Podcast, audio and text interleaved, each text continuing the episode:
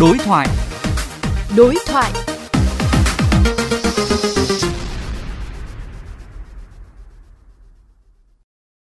Friend with benefit là từ khóa đang được trao đổi trên mạng xã hội như Facebook, Twitter, Zalo thời gian gần đây, nơi người dùng có thể tìm mối quan hệ được hiểu nôm na là quan hệ xác thịt nhưng không ràng buộc về tình cảm, trách nhiệm.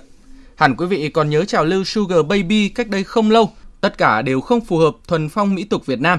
Phải chăng những chuyện này đang diễn ra quá dễ dàng trên mạng Internet tại nước ta? Phóng viên Xuân Tú có cuộc đối thoại với ông Vũ Hoàng Liên, Chủ tịch Hiệp hội Internet Việt Nam để tìm câu trả lời. Ông nhận định thế nào về thực trạng trên mạng Internet nước ta đang xuất hiện nhiều hình thức giao dịch trao đổi những thứ được cho là nhạy cảm, không phù hợp thuần phong mỹ tục của Việt Nam thời gian qua?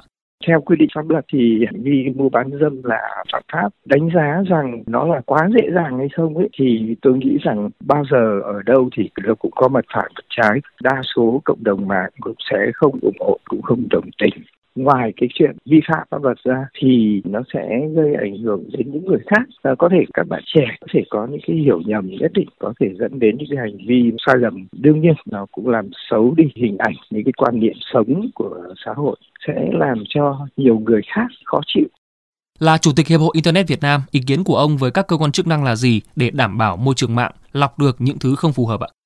Cơ sở pháp lý thì nhà nước đã có. Tuy nhiên, lĩnh vực này có thể mức độ quan tâm có thể chưa nhiều, cho nên để cho cái hiện tượng nó phát sinh mà chưa kịp xử lý, đặc biệt nhất là phải có những cái biện pháp công nghệ để mà xử lý, xác định được hành vi có thể quy kết được cái trách nhiệm các cơ quan quản lý nhà nước có thể động viên cả cộng đồng mạng cùng chung tay hạn chế những hiện tượng xấu này. Luôn luôn ờ, sẽ phải có cái sự cải tiến, đưa những công nghệ mới. Các cơ quan là quản lý nhà nước nên hợp tác với các nhà cung cấp dịch vụ, các đơn vị nghiên cứu và phát triển làm tốt hơn cho công tác quản lý.